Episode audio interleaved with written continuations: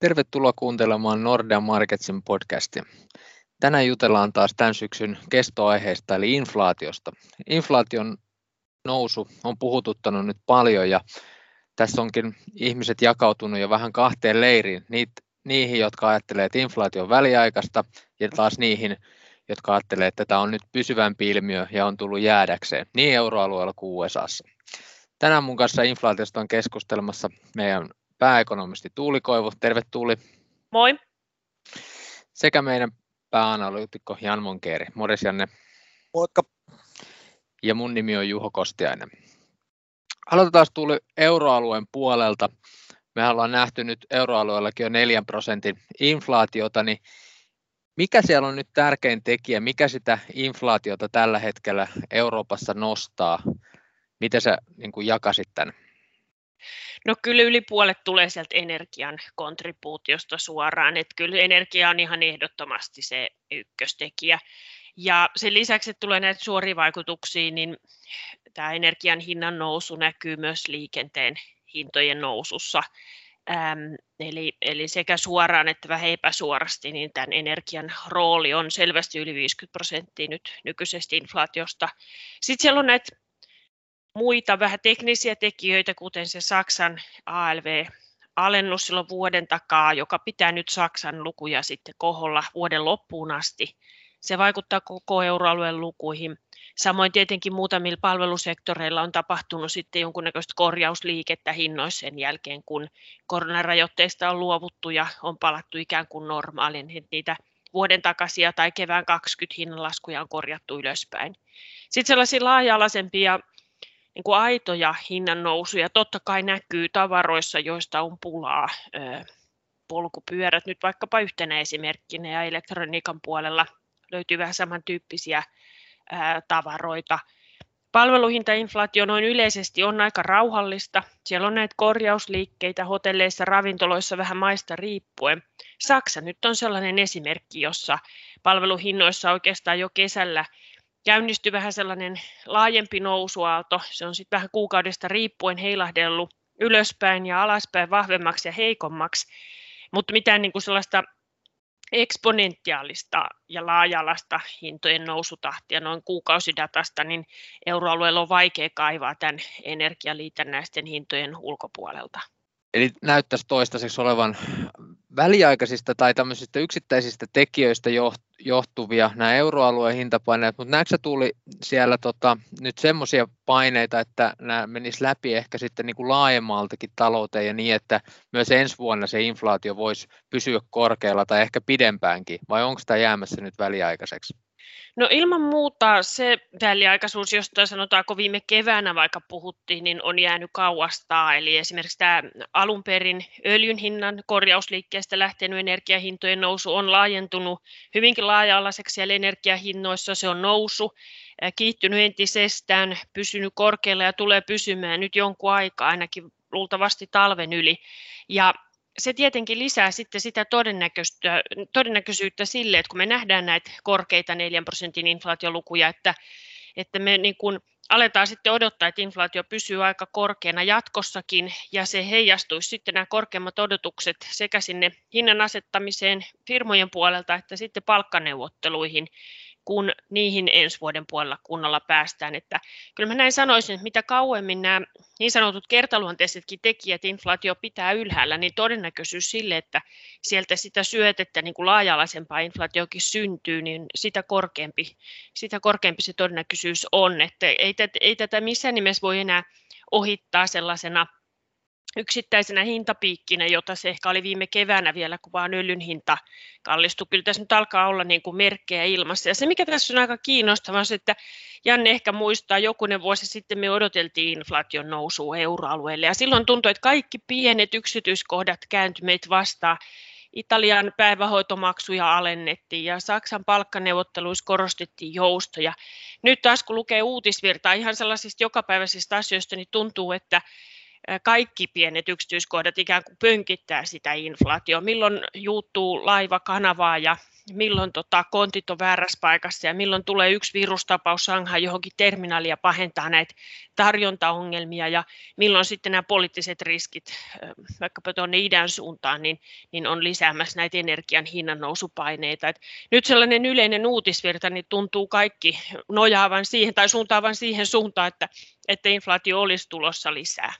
Kyllä vaan, ja tosiaan siellä työvoiman saatavuudestakin aika paljon niin kuin raportoidaan monista maista, että tota, se on kasvun esteenä ollut ja se tietysti sitä palkkapainetta sinne luo lisää. Mites Janne, sä oot nyt seurannut tuota keskuspankin retoriikkaa, joka nyt aluksi on ollut aika semmoista toppuuttelevaa ja sanottu, että väliaikaista kaikki on vaan, mutta nyt siellä on ilmeisesti vähän äänenpainot muuttunut, kun on jouduttu ää, kerta toisensa jälkeen inflaatioennustetta reivaamaan ylöspäin, vai vieläkö siellä uskotaan tähän väliaikaiseen inflaatioon? Joo, kyllä se EKPssä tuntuu, että se virallinen linja on edelleen se, että, että niin kuin inflaatio on, on väliaikaista ja tulee ensi vuonna selkeästi alas. Ja, ja niin kuin varmaan suuressa kuvassa tämä on edelleen se todennäköinen skenaario, mutta onhan EKP siinä mielessä vähän uudessa tilanteessa, että, että tavallaan ennen koronaahan jatkuvasti aliarvio, äh, yliarvioitiin sitä inflaatiokehitystä, että ennustettiin korkeampaa inflaatiota kuin vaan, vaan niin kuin nähtiin, ja, ja nyt sitten taas on korona-aikana oltu vähän päinvastaisessa tilanteessa, että, että mä tuossa itse katsoin noita EKPn ennusteita, että, että niin kuin vielä, vielä niin kuin alkukeväästä ajateltiin, että tämän vuoden inflaatiopiikki jää noin kakkoseen, ja tuossa syyskuun ennusteissakin vielä ajateltiin, että se jää näin ko- noin kolmoseen. No nyt ollaan jo päälle nelosessa, että toki nuo EKPn ennusteet on kvartaalikeskiarvoja, mutta että ei, ei nyt näytä siltä, että tämä 4 prosentin lukema jää, jää kertaluonteiseksi, vaan kyllä tässä kvartaalikeskiarvotkin menee, menee varmasti korkeammalle. Ja sitten EKP on siinä mielessä ollut myös vähän haastavassa tilanteessa, että markkinahan hinnoitteli tuossa jo viime kuun lopulla parhaimmillaan sisään niin kuin täyden 25 korkopisteen koronnoston ensi vuodelle. Ja EKPn oma ohjeistushan on asettanut sen riman koronnostojen aloittamiselle aika korkealle ja EKP nyt päätehtävä on ollut tässä yrittää puhua alas noita markkina, markkinaodotuksia ja, ja siinä nyt on pikkuhiljaa jossain määrin onnistuttukin, että se on ainakin maltillistunut se hinnoittelu, mutta toki siellä edelleen hinnoitellaan selkeitä riskiä, riskiä sille, että nosto voisi tulla jo ensi vuoden puolella, mutta sitten samaan aikaan tuntuu, että, että hauka TKPssä on heräämässä. Siellä yksi haukka sanoo, että, että ei tarvita enää montaa, montaa tällaista viimeaikaisen kaltaista yläsuuntaista äh, inflaatioyllätystä, niin sitten me ollaankin jo siellä, siellä ennustehorisontin loppupuolella kakkosessa, eli EKP tavoitteen mukaisena. No haukat on haukkoja. Mä itse tota, on tai kiinnitin enemmän huomiota siihen, kun ehkä tämmöisenä keskustalaisempana pidetty johtokunnan jäsen Isabel Schnabel tässä aiemmin tällä viikolla alkoi puhua tämmöistä riskienhallintanäkökulmasta, eli, eli niin kuin siitä, että kun nyt on, on siirrytty tavallaan siitä alasuuntaisista hintariskeistä tilanteeseen, jossa myös, myös tämä, niin kuin yläsuuntaiset riskit ovat kasvaneet, niin, kuin, niin tämä pitäisi ottaa sitten rahapolitiikassakin huomioon. Eli jos tätä nyt yrittäisi jotenkin suomentaa, niin voisi ajatella, että se tarkoittaa sitä, että, että, että enää, enää niin kuin ei ole sitten tarpeen ajaa ihan kaasupohjassa tai ainakaan, ainakaan antaa niin kuin liian vahvoja ohjeistuksia tai, tai sitoa EKP käsiä pidemmäksi aikaa, että pitäisi vähän varautua siihen, että, että rahapolitiikkaa pystytään sitten tarpeen mukaan riittävän, riittävän nopeasti muuttamaan, jos, jos niin kuin näitä yläsuuntaisia inflaatioriskejä, jos ne, jos ne alkaa vahvemmin toteutua. Et kyllä tässä selkeästikin niin kuin siellä pinnan alla jo, jo alkaa kuohua EKPssäkin, vaikka se virallinen linjaus edelleen on, on, on se, että, että inflaatiopaineet on, on tilapäisiä ja inflaatio selkeästi tulee ensi vuoden aikana alas. Joo, jos euroalueella ajatellaan, että vielä on osittain ainakin tilapäistä ilmiöstä kyse, niin sitten USAn puolellahan alkaa konsensus ja kääntymään siihen, siihen suuntaan, että tämä on nyt jo aika, aika laaja-alasta ja tulee olemaan pysy, pysyvämpää. Miten se tuli sanoisit, mitkä on niin keskeiset erot euroalueen ja USAn inflaation välillä tällä hetkellä? No kyllä jos sitä dataa penkoo, niin niin se laaja-alaisuus pistää silmään, että jos USA-inflaatio jaottelee ala erittäin, niin totta kai sielläkin energia kontribuoi tällä hetkellä positiivisesti, samoin kuin ruoan hinta. Nämä kaksi tekijää on aika globaaleja ja, ja etumerkit on nyt plussalla joka puolella. Mutta sitten siellä alaerissä ja palveluissa, niin kyllä USAssa ne hintapaineet on paljon paljon laajemmat kuin euroalueella lokakuun dataa, kun katselee kuukausimuutoksia, niin siellä varmasti yritysten hinnoittelussa heijastui nyt se, että Delta vähän jäi taka-alalle se vaikean alkusyksyn jälkeen ja sitten nähtiin niin kuin hinnoitteluvoimaa ja siellä kyllä kuukausimuutokset oli niin kuin järjestään alakategorioissa niin plussan puolella ja osassa aika dramaattisestikin. Että kyllä, kyllä siinä datassa se suuri ero tällä hetkellä on nimenomaan tässä inflaation laaja-alaisuudessa, että kun euroalueella se keskittyy sinne energiapuolelle, niin USAssa se ei kyllä voi sanoa, että se keskittyisi vaan energiaan. Se on, siellä näyttää hinnoittelu olevan. Myös yrityskyselyissä toki yritykset kertoo USAsta aika paljon aggressiivisemmista hinnannostoaikeista kuin euroalueella.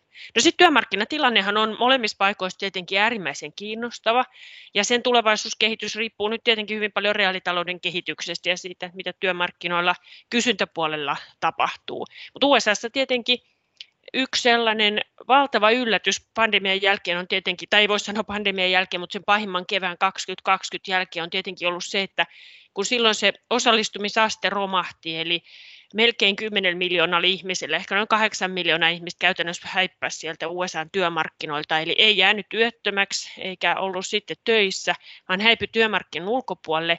Ei mennyt kuin pari kuukautta siitä, niin noin kolmannes, vähän reipas tästä porukasta oli palannut takaisin sinne työmarkkinoille, mutta sen jälkeen tämä osallistumisasteen nousu on ollut hyvin, hyvin hidasta, voi sanoa melkein häviävän pientä, ja sen seurauksena niin verrattuna sellaiseen perustrendiin, joka ehkä ennen pandemiaa USA-työmarkkinoilla oli vallalla, niin USAsta kaskummaa yhtäkkiä puuttuu 5 miljoonaa työntekijää.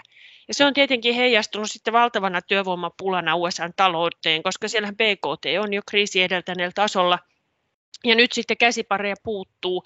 Ja tällaista puuttumista on vaikea tuotannon tai tuottavuuden parannuksella ihan, ihan niin kuin pitkällä aikavälillä heittämällä korvata.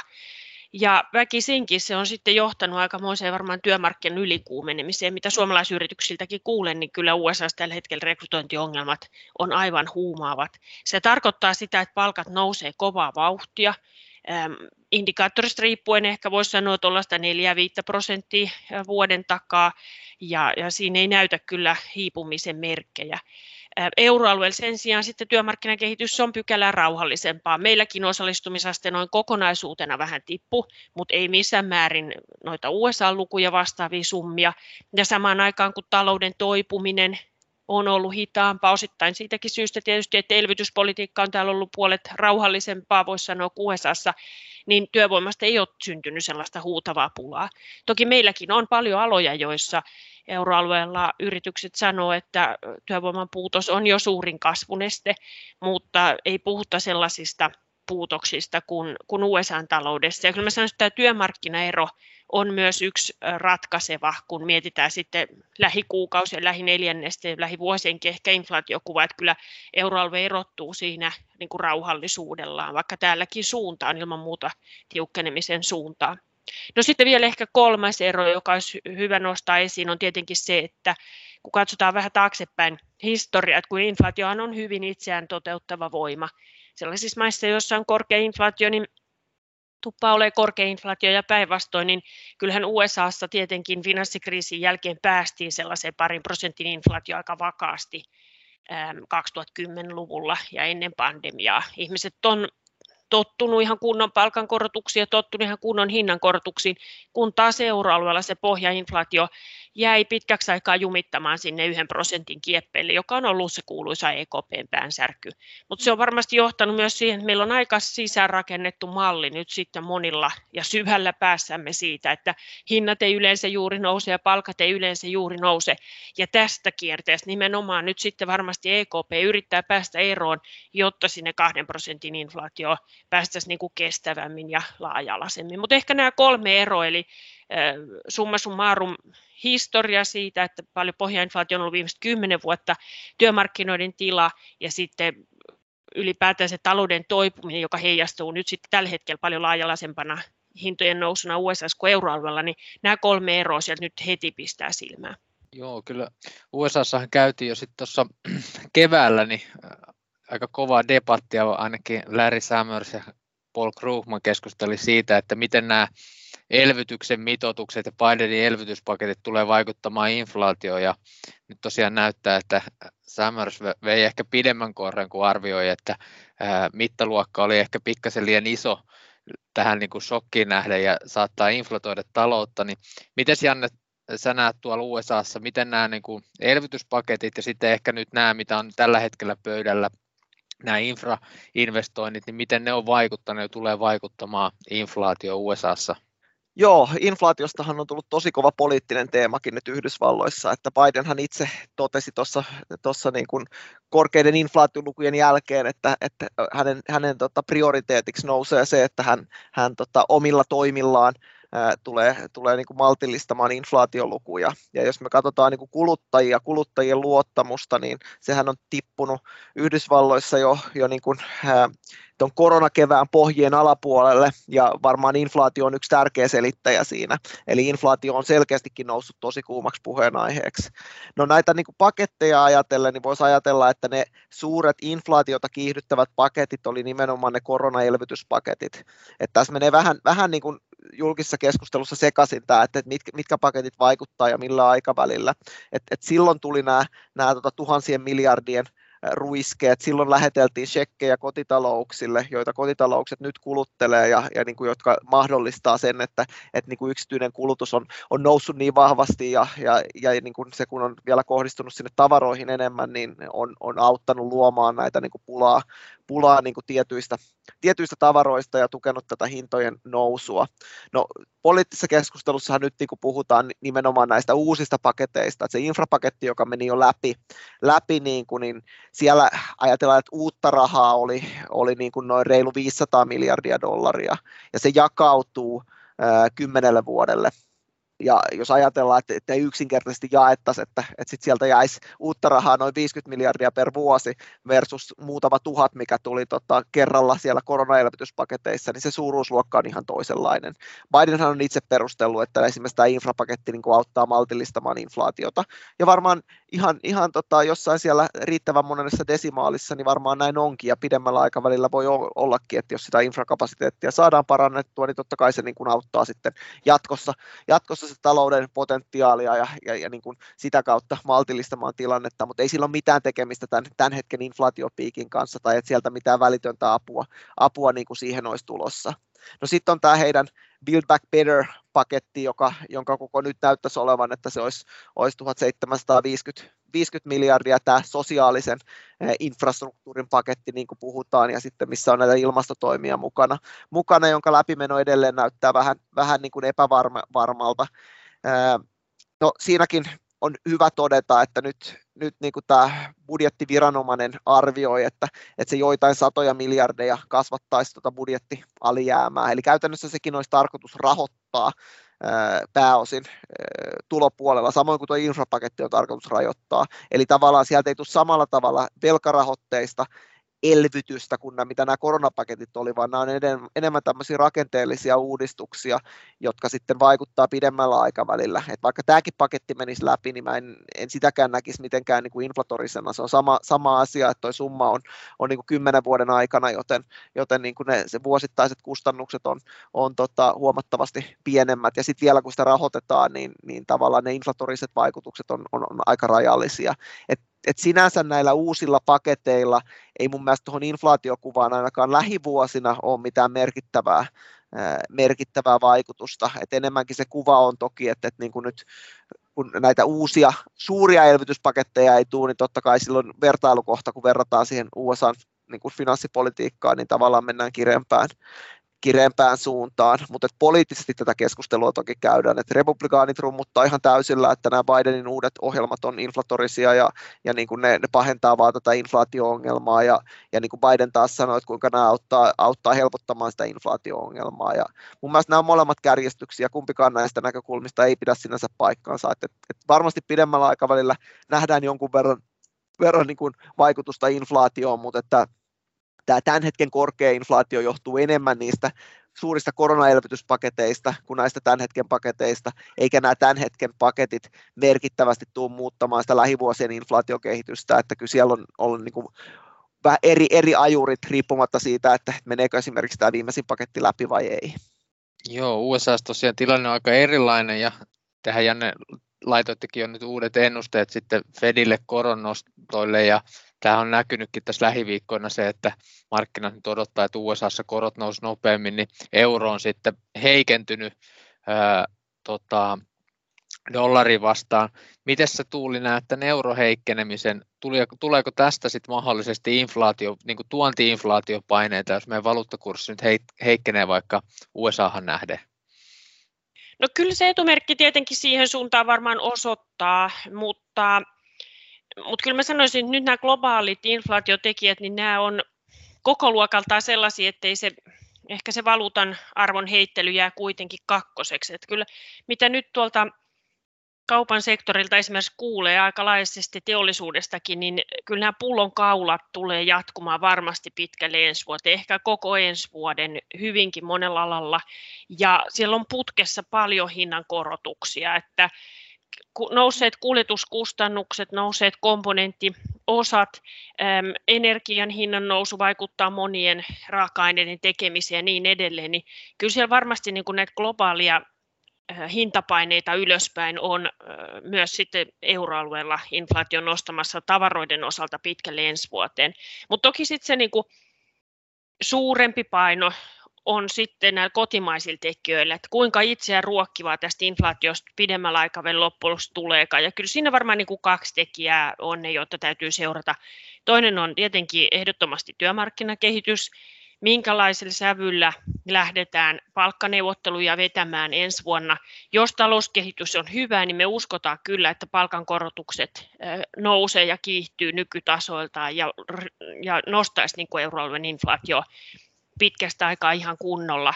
Toinen iso tekijä on tietenkin sitten se, että saako yritykset miten hinnoissa läpi nämä nousseet kustannukset ja globaalit inflaatiopaineet. Kyllähän meillä oli tuottava hintojen nousu esimerkiksi silloin 2018 euroalueella. Silloin palkkakustannuksetkin nousi ja palkat nousi, mutta sitten inflaatio ei kiihtynyt ja silloinhan se selitys oli se, että markkinatilanne oli sen verran heikko, että yritykset ei kerta kaikkiaan uskaltanut hintoja nostaa, vaan kamppaili sitten markkinaosuuksista.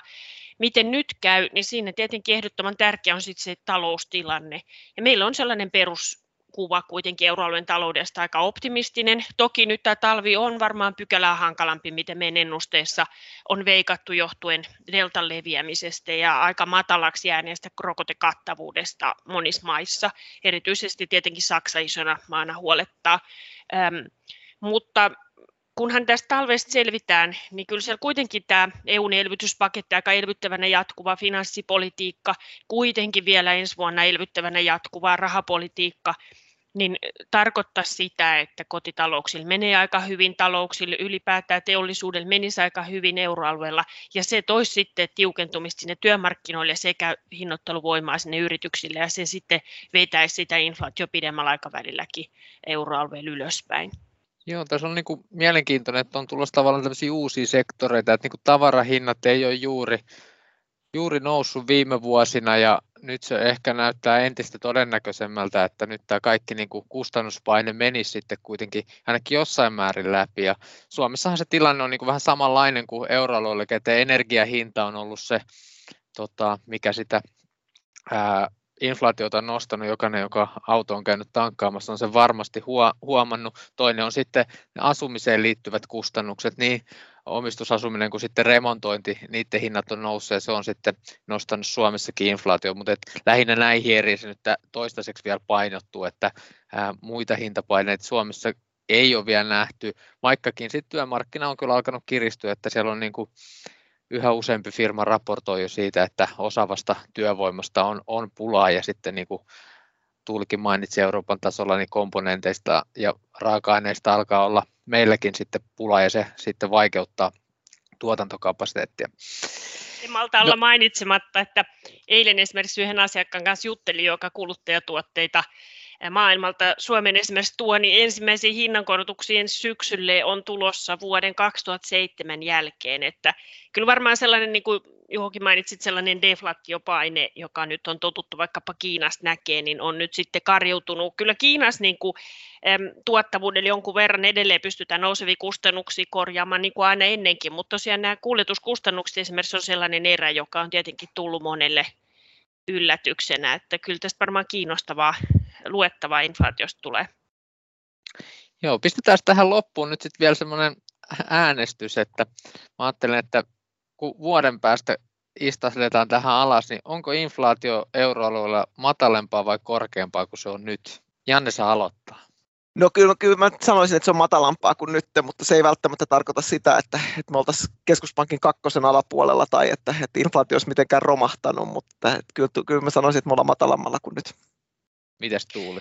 No sama juttu ja oikeastaan se suurin perustelu on se, että kun en odota, että energian hinnat näiltä nykytasoilta jatkaa nousua seuraavat 12 kuukautta, niin silloin se valtava energiakontribuutio sieltä väkisinkin häipyy ja voi kääntyä jopa negatiiviseksi, mutta vaikka sitten ne laajalaisemmat inflaatiopaineet hyvinkin, mä odotan, että ne on korkeammalla tasolla kuin nyt, niin, niin headline-inflaatiossa kuitenkin se näyttäytyy sitten matalampana lukuna. Mutta aika samoin linjoilla olen kyllä kuin Janne, että yhdestä taas on tässä aika paljon syksyn aikaa mietitty. Ja, ja kyllä tässä niin kuin peukut ja varpaat pystyssä on sen suhteen, että sinne EKPn tavoitteeseen vähän kestävämmin tässä nyt sitten tästä syklistä päästään. Sitten en osaa vielä euroalueen inflaatio pelätä, niin kuin ehkä se USAssa on nyt kyllä niillä tasoilla ja tunnelmat on sellaiset, että siitä on pikemminkin tullut sellainen alasuuntainen riski, mutta kun tämä inflaatio on euroalueella sellaista, jota on kuin käärmettä pystyy ajettu kymmenen vuoden ajan, niin nyt ehkä pikemminkin näkee paikan, että, että nyt se voisi tulla se tilanne, että rahapolitiikkaakin päästä sitten normalisoimaan.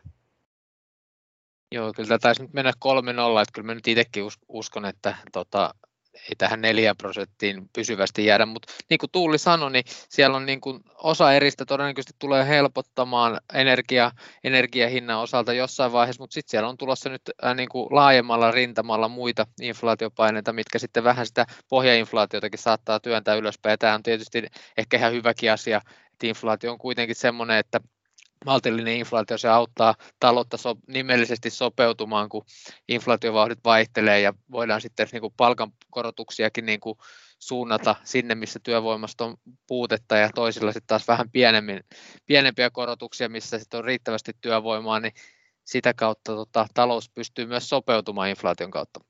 Kiitoksia tällä kertaa ja jatketaan taas ensi viikolla uusilla aiheilla. Kiitos paljon, moi moi! Kiitti, moikka!